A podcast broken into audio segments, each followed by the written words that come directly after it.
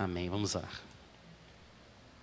Senhor, nós continuamos pedindo, por causa da riqueza da tua glória, que o Senhor, através do teu Espírito, nos faça compreender qual é a largura, o comprimento, a altura e a profundidade do teu amor em Cristo, que excede todo entendimento.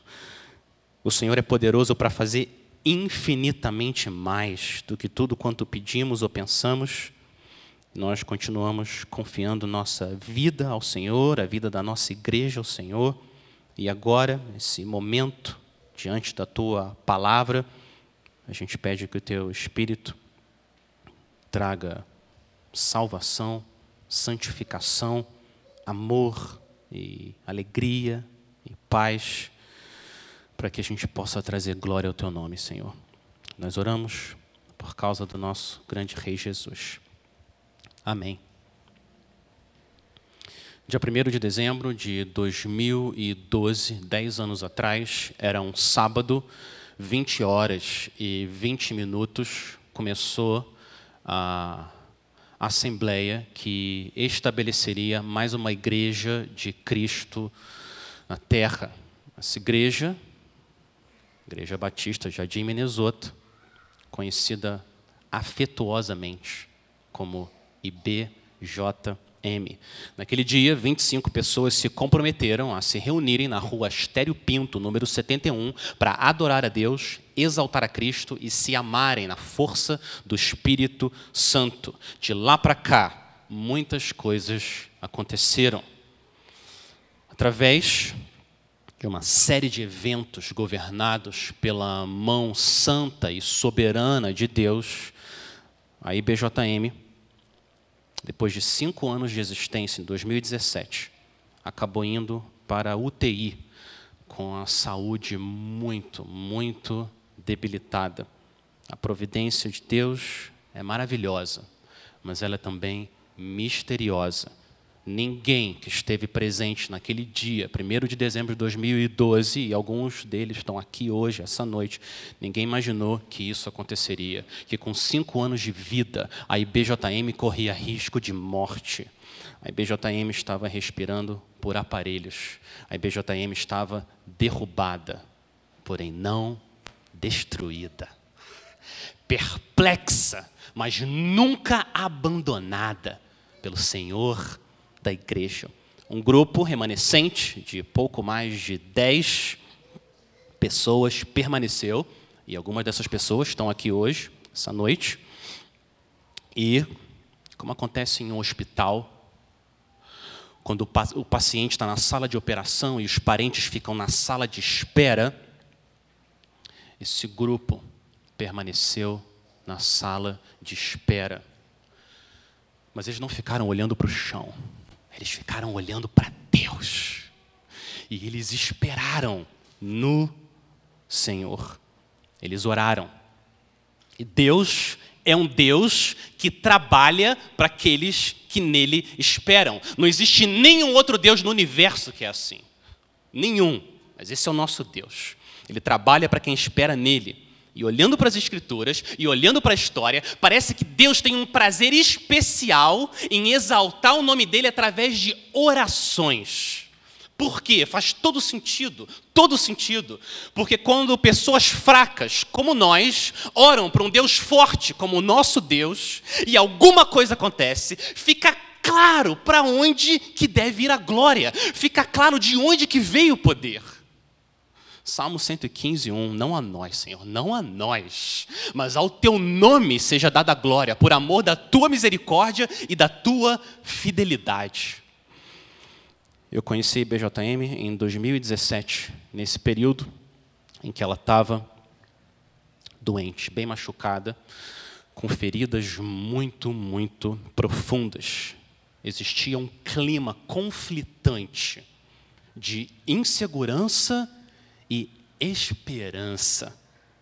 Para Deus, nada é impossível, mas a situação parecia impossível, mas por amor da misericórdia e da fidelidade dele, Deus ouviu as orações desse grupo e usou a palavra dele e continuou ouvindo as orações e continuou usando a palavra dele e continuou ouvindo orações e continuou usando a palavra dele. E cinco anos depois a gente está aqui para celebrar os dez anos de vida da IBJM. Esse é um testemunho do poder da graça soberana de Deus.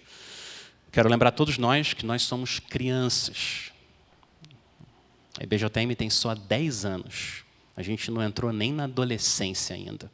A gente tem muito, muito o que crescer e se desenvolver espiritualmente. Dez anos ainda é pouco, mas dez anos é muito também.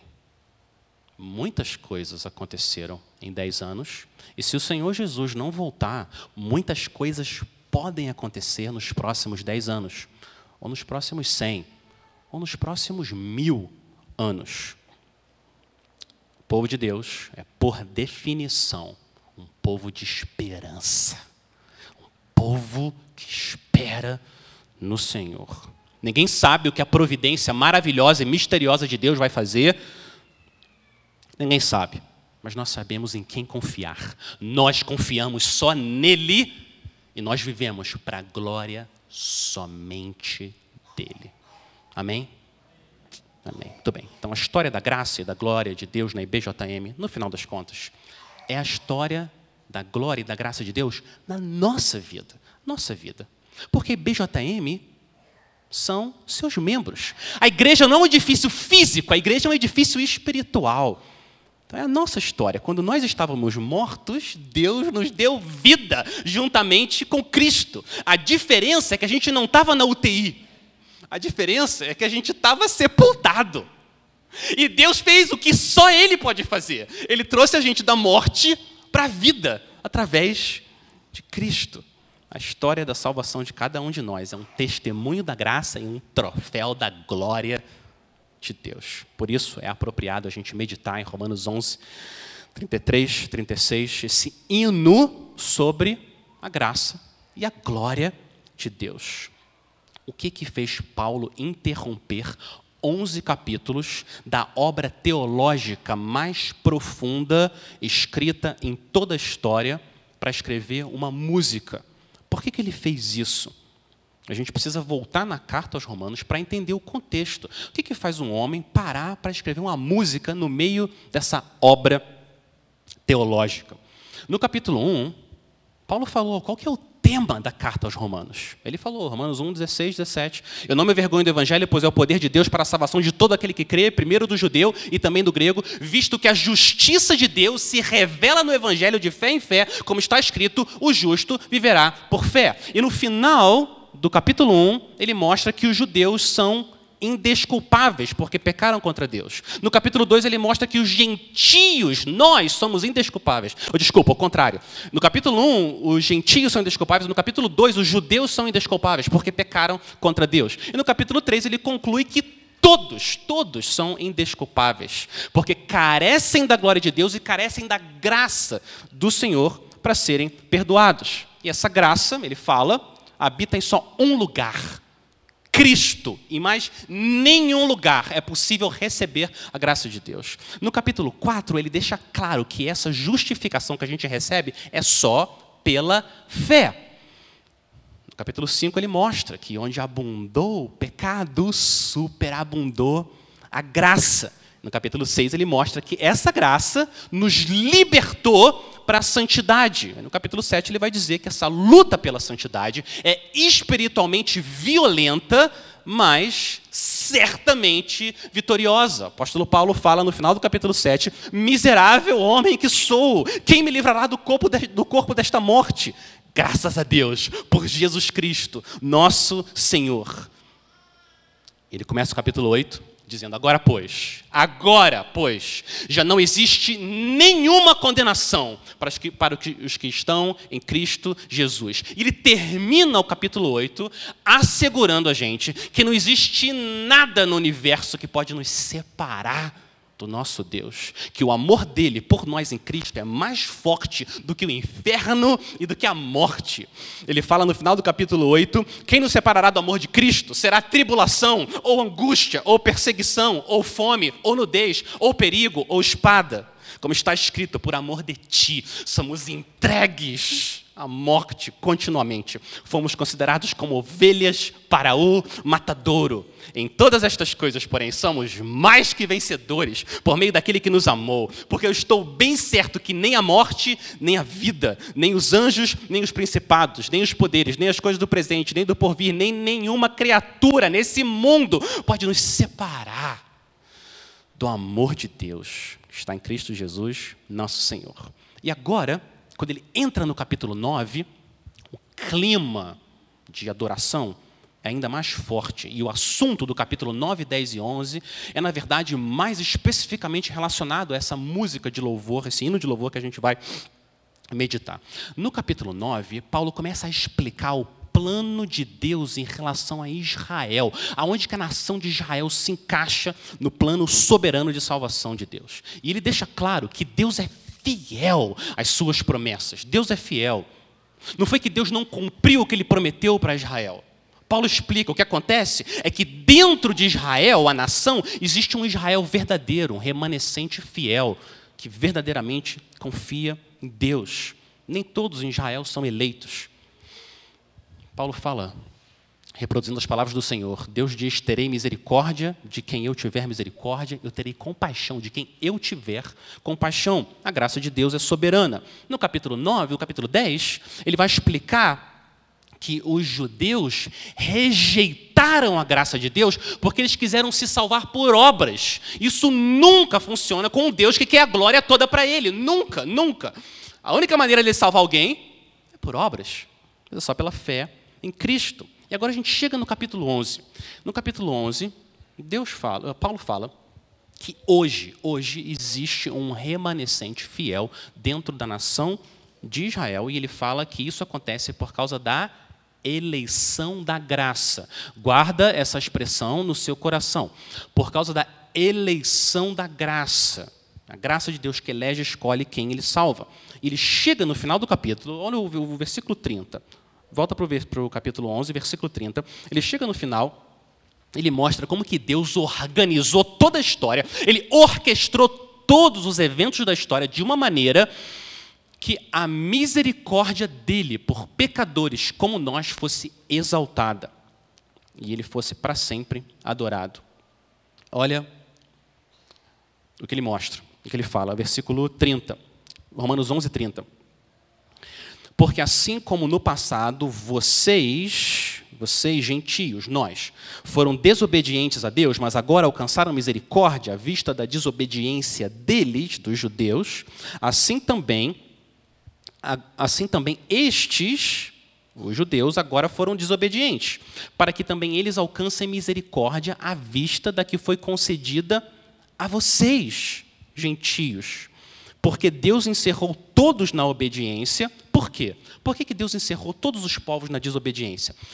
Propósito a fim de mostrar a sua misericórdia a todos. Então, esse é o final da história. Paulo está contando o final dessa era. O que, que vai acontecer? No final, depois de ter salvado os judeus, endurecido os gentios e trocado salvado os gentios e endurecido os judeus, no final, o Senhor vai amolecer o coração de judeus e gentios e todos os eleitos serão salvos para a glória de Deus. Esse é o propósito final da história. Então, Paulo termina, desde o capítulo 1 até o 11, falando dessa eleição da graça. Ele termina o versículo 32. Ele para. Silêncio. Existe uma pausa no que Paulo está escrevendo. Como uma sinfonia que vai chegando no clímax. E o volume vai aumentando e o ritmo vai acelerando. E silêncio depois de expor esse plano de salvação poderoso, a eleição da graça, o silêncio.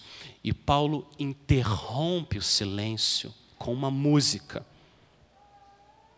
Ó! Oh! Ó! Oh! Ele, ele dá, dá o tom. Ele começa com o tom da música, do hino de louvor. Ó, oh, profundidade da riqueza, tanto da sabedoria como do conhecimento de Deus. Você percebe como que esse hino de louvor, o tema desse hino é a eleição da graça, é a misericórdia de Deus. É por isso que ele escreveu essa música.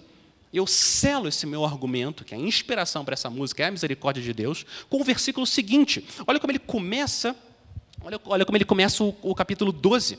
Ele termina de cantar e ele fala: "Portanto, irmãos, pelas misericórdias de Deus.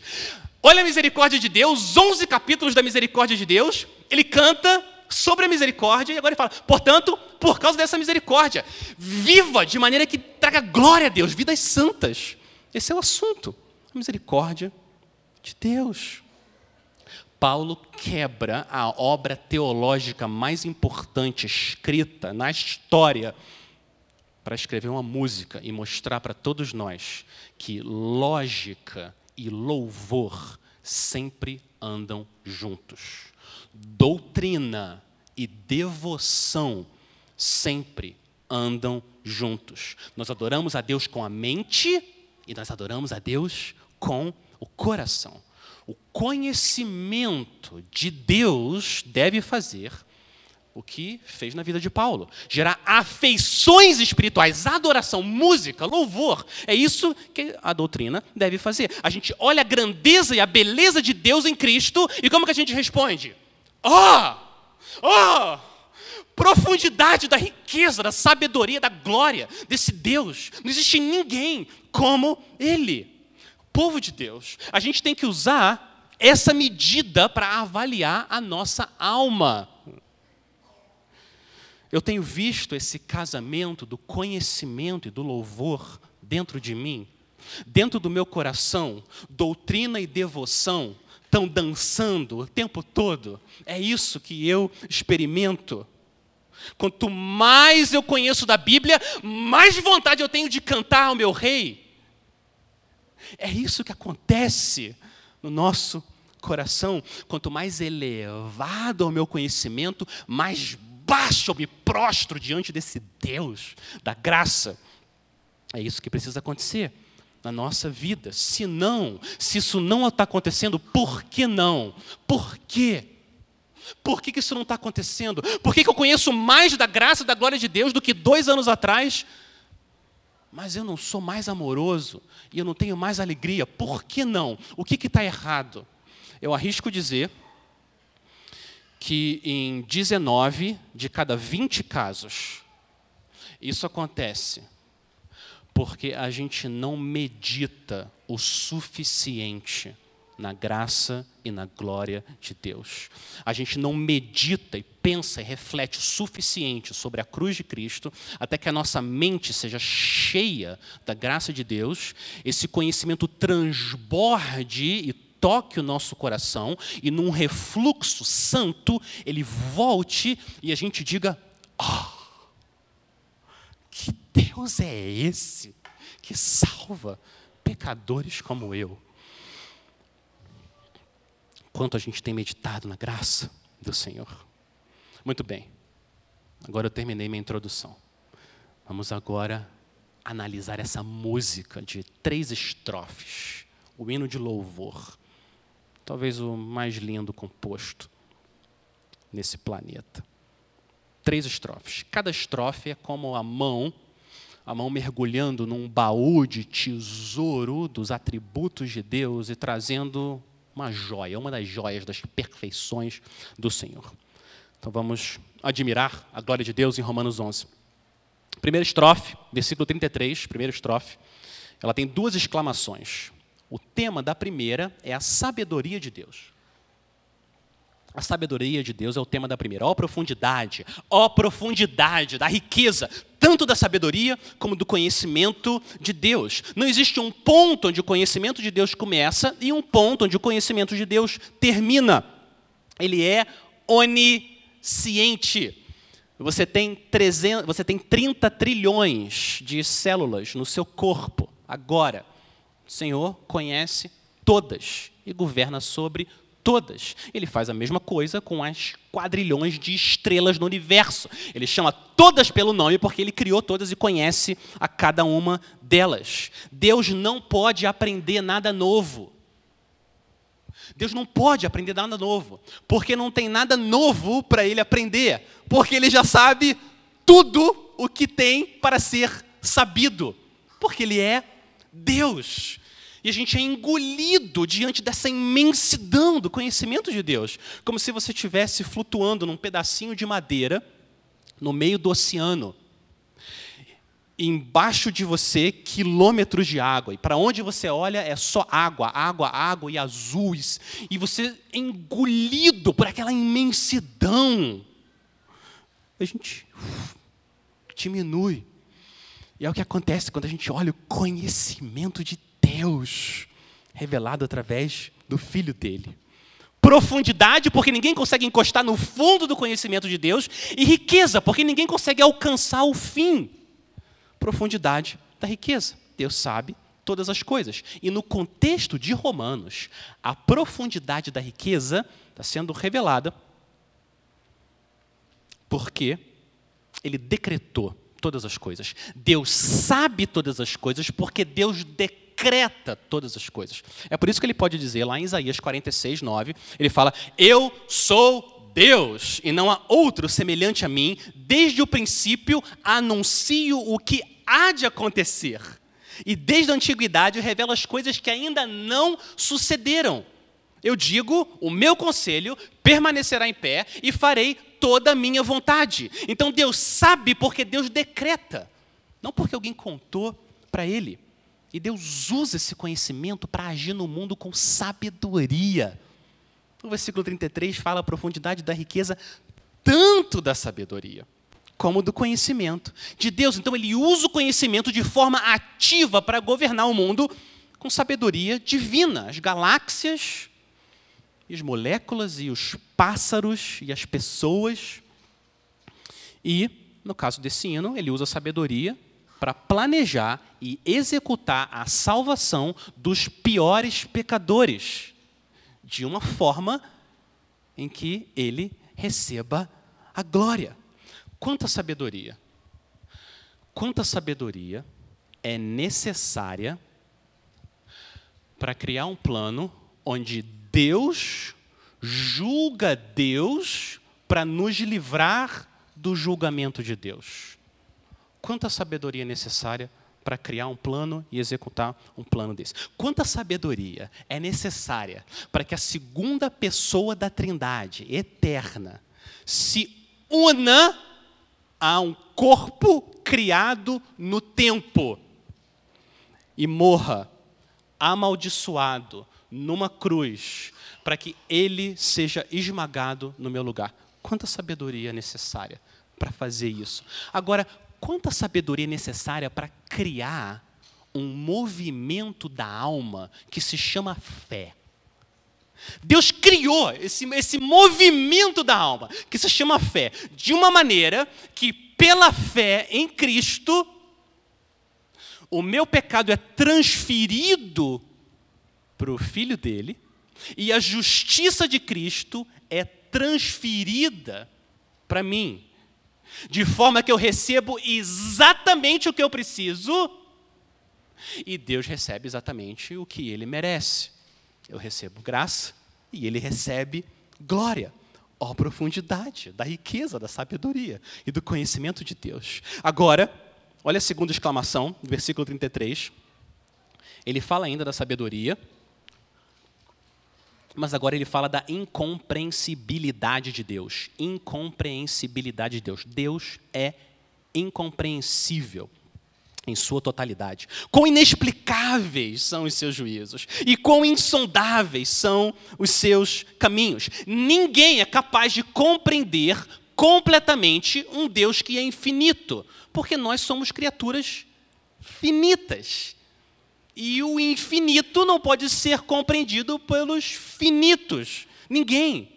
Os juízos e os caminhos de Deus, a maneira como ele governa a história, a maneira como ele planta impérios e arranca impérios. A maneira como ele endurece corações de homens responsáveis e a maneira como ele amolece o coração de homens rebeldes. A maneira como ele salva, como ele julga. Ninguém é capaz de entender. A cada milésimo de segundo, quatrilhões de eventos acontecem no universo como uma teia todas as direções e dimensões perfeitamente desenhada e tudo se encaixa perfeitamente. Uma teia infinitamente complexa que nós, seres finitos, às vezes, às vezes a gente entende uma parte de algumas coisas, mas geralmente a gente entende muito, muito pouco. Vários de nós aqui hoje ainda estão processando coisas que aconteceram essa semana. E todos nós, de uma forma ou de outra, ainda não entendem completamente coisas que aconteceram muitos anos atrás, muitos anos atrás. Em nossos momentos de confusão e perplexidade, como é importante saber que a minha sabedoria é uma gota d'água perto do Oceano Pacífico, que é a sabedoria de Deus. E isso traz paz, descanso ao meu coração e sustenta a nossa fé. Quem somos nós para julgar Deus e a maneira como Ele governa o mundo e a nossa vida. Quem somos nós? Nós estamos desse lado do céu, Ele está do outro lado, muito acima de tudo e de todos. Assim como os céus são mais altos que a terra, os pensamentos de Deus são mais altos que os nossos pensamentos, e os caminhos de Deus mais altos do que os nossos caminhos. Ou como diz a música do Stênio Márcios, Deus é como um tapeceiro um grande artista que vai fazendo o seu trabalho incansável e paciente. Ele vai tecendo, ele nunca se engana, ele sabe o fim desde o começo. Ele traça voltas e mil desvios sem perder o fio. E a nossa vida é uma obra de tapeçaria, tecida com cores alegres e vivas que fazem contraste no meio das cores nubladas e tristes.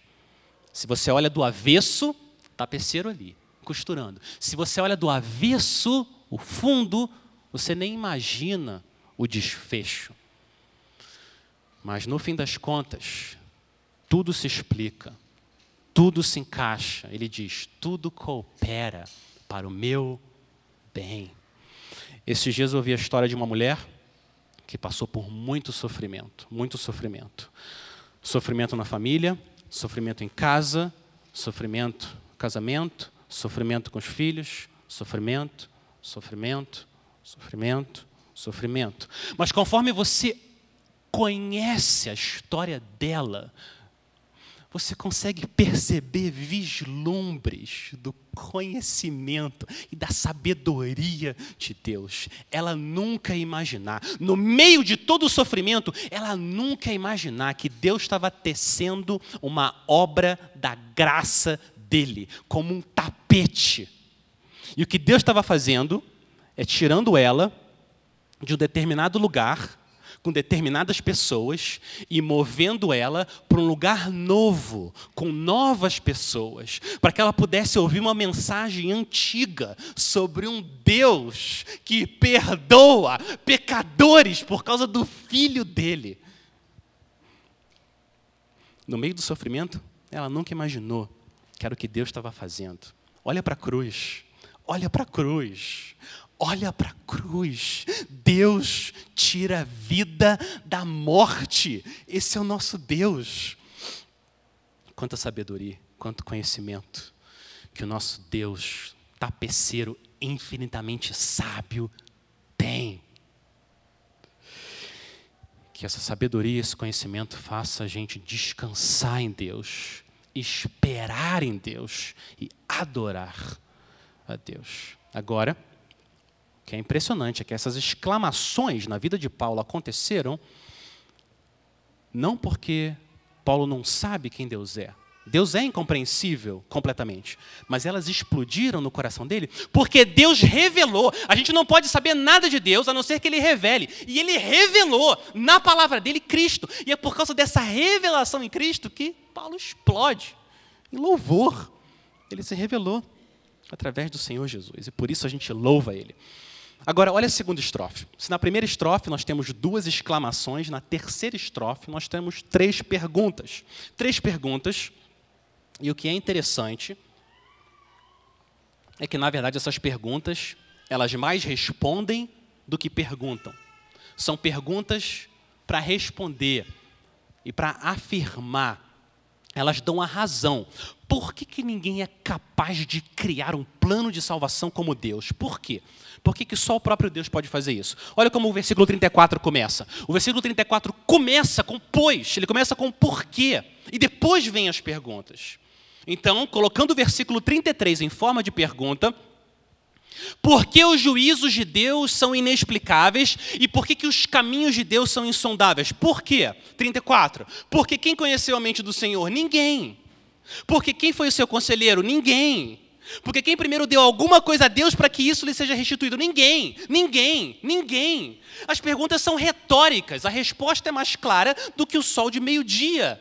Ninguém, ninguém deu nada para Deus, ninguém nunca aconselhou a Deus. E ninguém conhece a mente de Deus. Ele é infinito, ele é santo. Além da mesma resposta, essas perguntas também têm em comum que Todas elas são citações do Antigo Testamento. O versículo 34, pois quem conheceu a mente do Senhor? Ou quem foi o seu conselheiro? É uma citação de Isaías 40, 13. Um trecho, o contexto é importante, é um trecho onde Deus promete salvar o seu povo do terrível império da Babilônia. Deus está prometendo. Israel é fraca, Israel está com medo, Babilônia é forte, grande e está varrendo todas as nações. Israel está com medo. O que, que vai acontecer com a gente? Então Deus envia o profeta Isaías para lembrar o povo quem que ele é, quem é Deus. E Deus fala da majestade dele. Isaías fala de Deus medindo as águas com a concha das mãos e medindo o céu a palmos e mostra toda a grandeza dele, que as nações todas são como um pingo que cai do balde, como um pó numa balança. E Deus está falando: Israel, por que, que você está com medo? Olha o meu tamanho, olha o meu poder. Olha o que eu sou capaz de fazer. Eu vou salvar vocês. Confie em mim.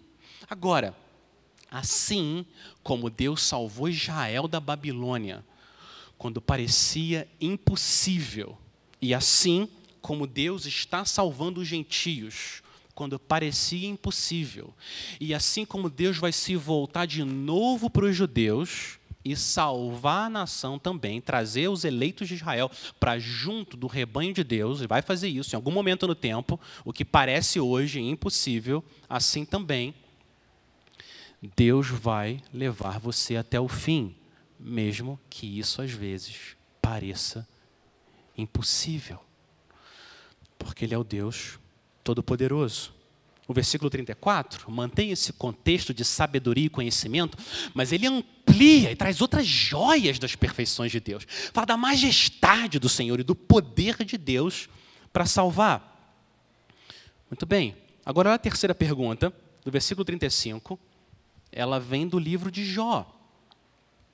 O livro de Jó, num ponto, a pergunta é: quem primeiro deu alguma coisa a Deus para que isso lhe seja restituído? E o ponto em que Deus faz essa pergunta a Jó é daquele momento que Deus fala no meio de um redemoinho e faz trocentas perguntas para Jó, para ajudar Jó a voltar ao lugar certo, onde ele nunca deveria ter saído.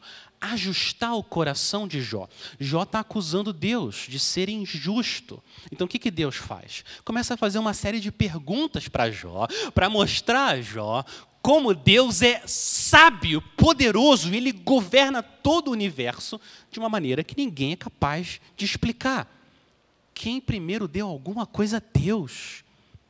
para que ele seja restituído? De novo, ninguém, ninguém, nenhum de nós, a gente nunca deu nada a Deus. Deus nunca é um devedor de uma pessoa. Então, olha o que ele está fazendo. Ele está mudando, fazendo uma transição da sabedoria divina do versículo 34, e agora no versículo 35 ele entra na graça soberana, na graça divina. A misericórdia de Deus é soberana e livre. É assim que Deus age, Ele tem misericórdia, não porque Ele precisa, simplesmente Deus tem misericórdia de mim, porque Ele quis. Quando você trabalha, você está trabalhando, você trabalha no final do mês, chegou a hora de receber o seu salário. Eu imagino que nenhum de vocês, no último dia, para receber o salário, começa a ficar emocionado. Entra na sala do chefe, chorando. Chefe, quanto amor, chefe, quanto amor. E abraça a perna do chefe, lágrimas, e usa o cabelo para né, limpar o sapato do seu chefe emocionado. Ninguém faz isso. Não faz isso. Por que você não faz isso? Porque os seus dias de trabalho colocaram a empresa em dívida com você. Eles têm uma dívida. O seu salário não é nenhum favor, é uma dívida. Bem diferente, bem diferente da maneira como Deus salva e Deus perdoa. O perdão de Deus é muito, muito diferente. Ele nunca fica numa posição de devedor. Eu quero usar um trecho da entrevista do Richarlison, que ele deu essa semana, para ilustrar o que, que é a graça soberana de Deus ou talvez ilustrar o que não é a graça soberana do Senhor. E antes de eu falar o trecho da entrevista, eu quero dizer que foi a única coisa que eu ouvi da minha vida sobre o Richarlison e que eu quero que Deus abençoe a vida dele e que eu só não vim com o corte de cabelo dele hoje porque a, minha esposa falou que não ia ficar bem, só por causa disso mas eu, Senhor, eu orei por ele e quero que o Senhor salve o Richarlison. Mas ele deu uma entrevista interessante. Durante a entrevista, ele ficou contando como que quase, quase ele ficou fora da Copa por causa de uma lesão. E a disciplina enorme que ele teve que submeter manhã, tarde, noite, fazendo tratamento para ver se vai conseguir ir na Copa e aquele esquema difícil. Eu estou ouvindo aquele homem, eu, deixa eu ver o que, que, ele vai falar. E tem um momento que ele menciona o nome de Deus. Eu falei, deixa eu ver o que ele vai falar. Ele mencionou o nome de Deus. Olha o que ele disse. Abre aspas. Eu acho que valeu todo o esforço da minha recuperação. Deus viu o meu esforço, viu o tanto de vontade que eu estava para vir para a Copa do Mundo. Olha isso. A lógica, a lógica do Richarlison é a seguinte: eu fiz a minha parte, eu me esforcei o máximo, eu dei tudo o que eu conseguia, Deus viu o meu esforço e falou: ah, agora eu vou fazer a minha parte. Eu vou colocar o Richarlison na Copa. Essa é a lógica da mente dele. Ele fez um esforço independente e agora Deus tem que ajudar. Quero dizer para vocês que a graça soberana e livre de Deus não age assim em nenhum momento.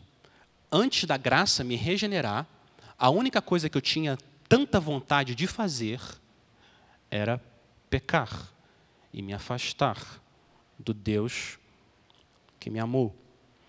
Quando nós estamos falando de sermos salvos, não é assim que Deus nos cura da lesão incurável do pecado na nossa alma. Ele não vê o nosso esforço independente. Agora eu preciso salvar esse pobre pecado. Se meu esforço contribuísse para o meu perdão, então eu teria do que me orgulhar. Porque eu ajudei Deus, eu contribuí. Não precisa nem ser 50%, 50%. Se for 0,001 com 99, 99, mesmo assim eu tenho que me orgulhar. Se fosse isso. Se é assim que Deus perdoa pecadores. Mas não é assim. 100% Deus, 0% nós a gente não ganha o favor de Deus nos esforçando. A gente ganha o favor de Deus descansando, não trabalhando, confiando nele. O que eu fiz para Deus foi oferecer as minhas ofensas. E em troca, ele ofereceu o filho dele. Isso se chama graça soberana, livre, divina, gloriosa. O nosso esforço na salvação estava direcionado para o lado errado. A gente estava indo em direção ao pecado. Foi Deus que converteu, injetou o dom do arrependimento e da fé, e eu mudei. Mas foi Ele. Começou com Ele. Quem primeiro deu alguma coisa a Deus para que isso seja restituído? Ninguém. Ninguém faz isso. O amor de Deus é livre, é um amor não constrangido, o que deixa o amor dele ainda mais glorioso e mais puro, porque ele não precisava, mas ele quis trazer glória ao nome dele, salvando pecadores. Deus me amou porque Deus me amou, não porque eu amei a Deus. 1 João 4,10. Nisto consiste o amor. Não em que nós tenhamos amado a Deus, mas em que ele nos amou e enviou o seu Filho como propiciação pelos nossos pecados. A graça de Deus é livre, soberana. Ninguém deu nada a Deus. E agora, olha o que acontece. Terceira estrofe, versículo 36. Esse hino é uma união linda, linda, de lógica e louvor, doutrina e devoção. Paulo conecta as estrofes desse hino de uma forma precisa, porque a última estrofe é a razão das estrofes anteriores. Por que ninguém conhece a mente do Senhor? Versículo 34. Por que Deus não tem conselheiros? Versículo 34. Por que Deus não está em dívida com ninguém? Versículo 35. Por quê? Resposta, versículo 36. Porque dele, e por meio dele, e para ele, são todas as coisas. É por causa disso. Essas são as três razões. Deus é a origem de tudo, Deus é o meio, por meio dele, de tudo, e Deus é o fim para que existe todas as coisas no universo. Ele é a fonte dele, ele é o fundamento por meio dele, e ele é o fim para ele. Todas as coisas são de Deus, por quê? Porque ele é o Criador, pelo poder da palavra dele. Ele criou todas as coisas por meio de Cristo e da palavra, do poder do Espírito. Agora, ele não é só o Criador. Paulo fala dele e por meio dele.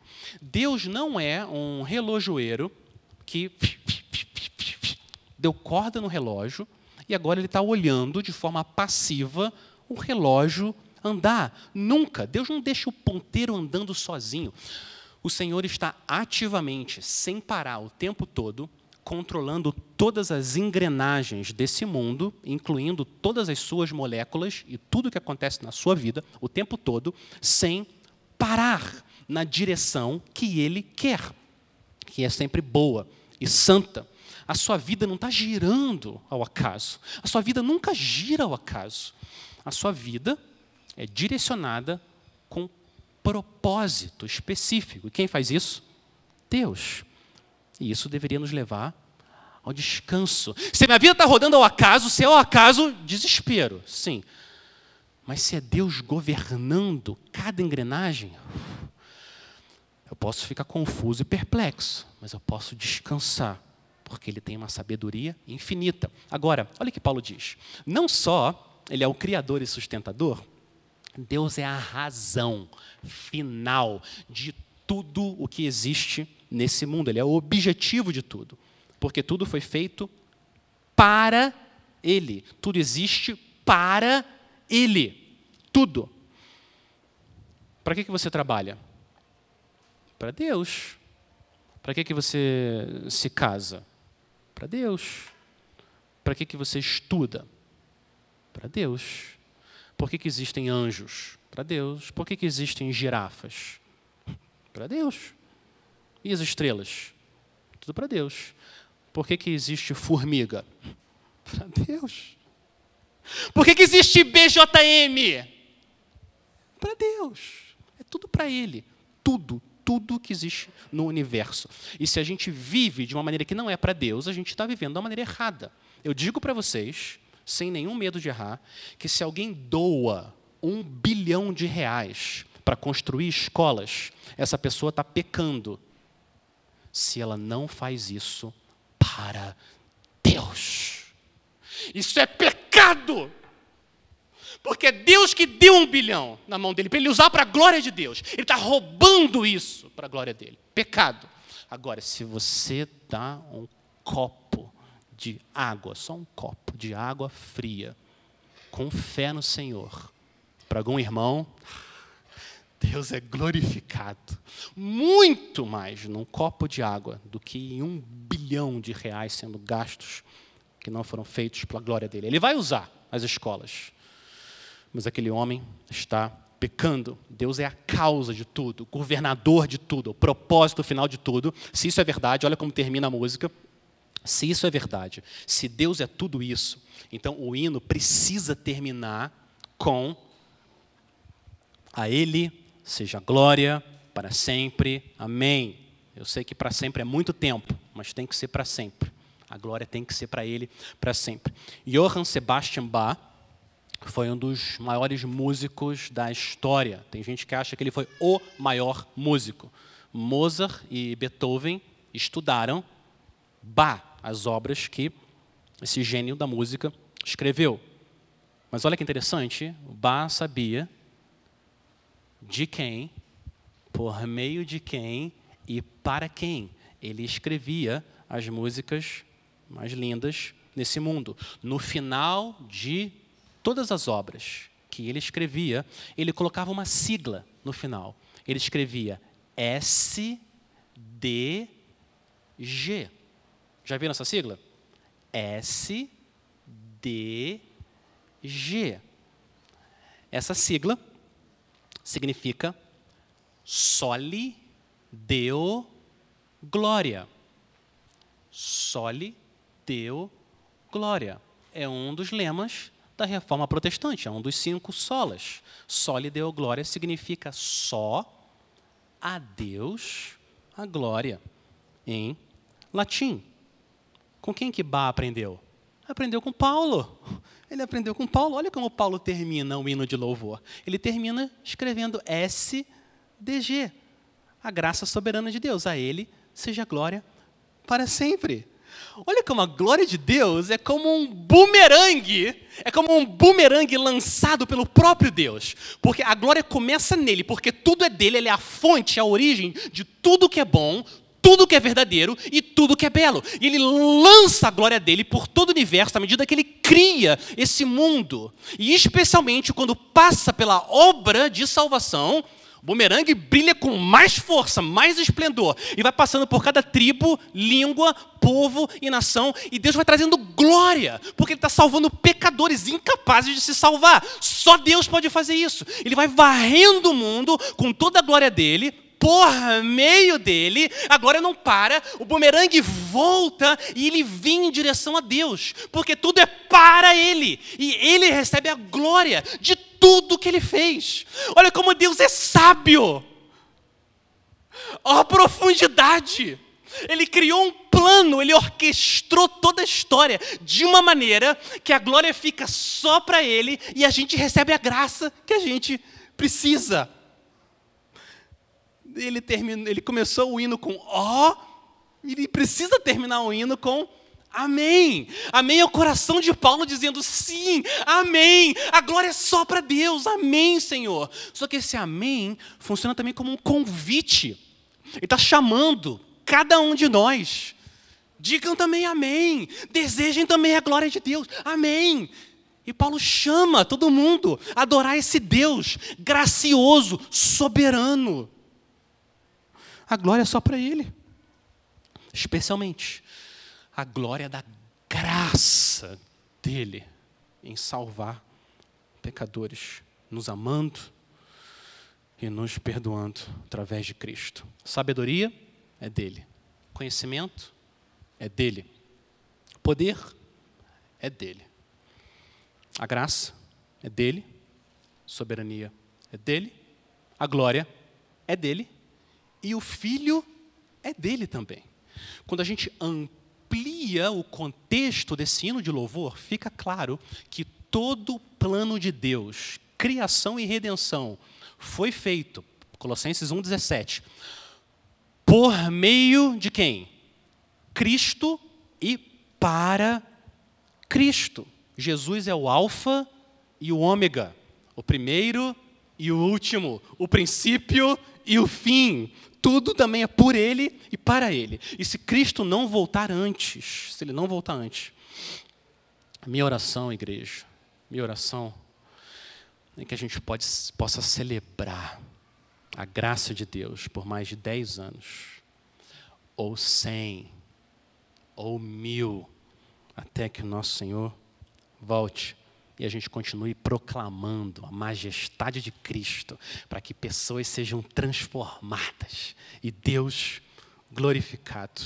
Porque o povo de Deus é, por definição, um povo de esperança, um povo que espera no Senhor. Ninguém sabe, ninguém sabe o que a providência maravilhosa e misteriosa de Deus vai fazer. Ninguém sabe. Mas a gente sabe em quem confiar. A gente sabe que a gente confia só nele, só nele. E a gente vive para a glória só dele. Que haja sempre no repertório do nosso coração um hino de louvor à graça soberana de Deus. S D G. Amém? Vamos orar. Senhor nosso Deus, glorioso, todo-poderoso, que o teu nome seja exaltado, que tua glória cubra a terra como as águas cobrem o mar. A gente clama ao Senhor que continue sendo misericordioso com a gente e que o Senhor faça com que doutrina e devoção sempre dancem dentro do nosso coração o Senhor é glorificado quando, quando a gente vive de uma maneira que fica claro que Cristo é mais precioso até do que a nossa própria vida. A gente ora e agradece no nome do nosso Senhor Jesus. Amém.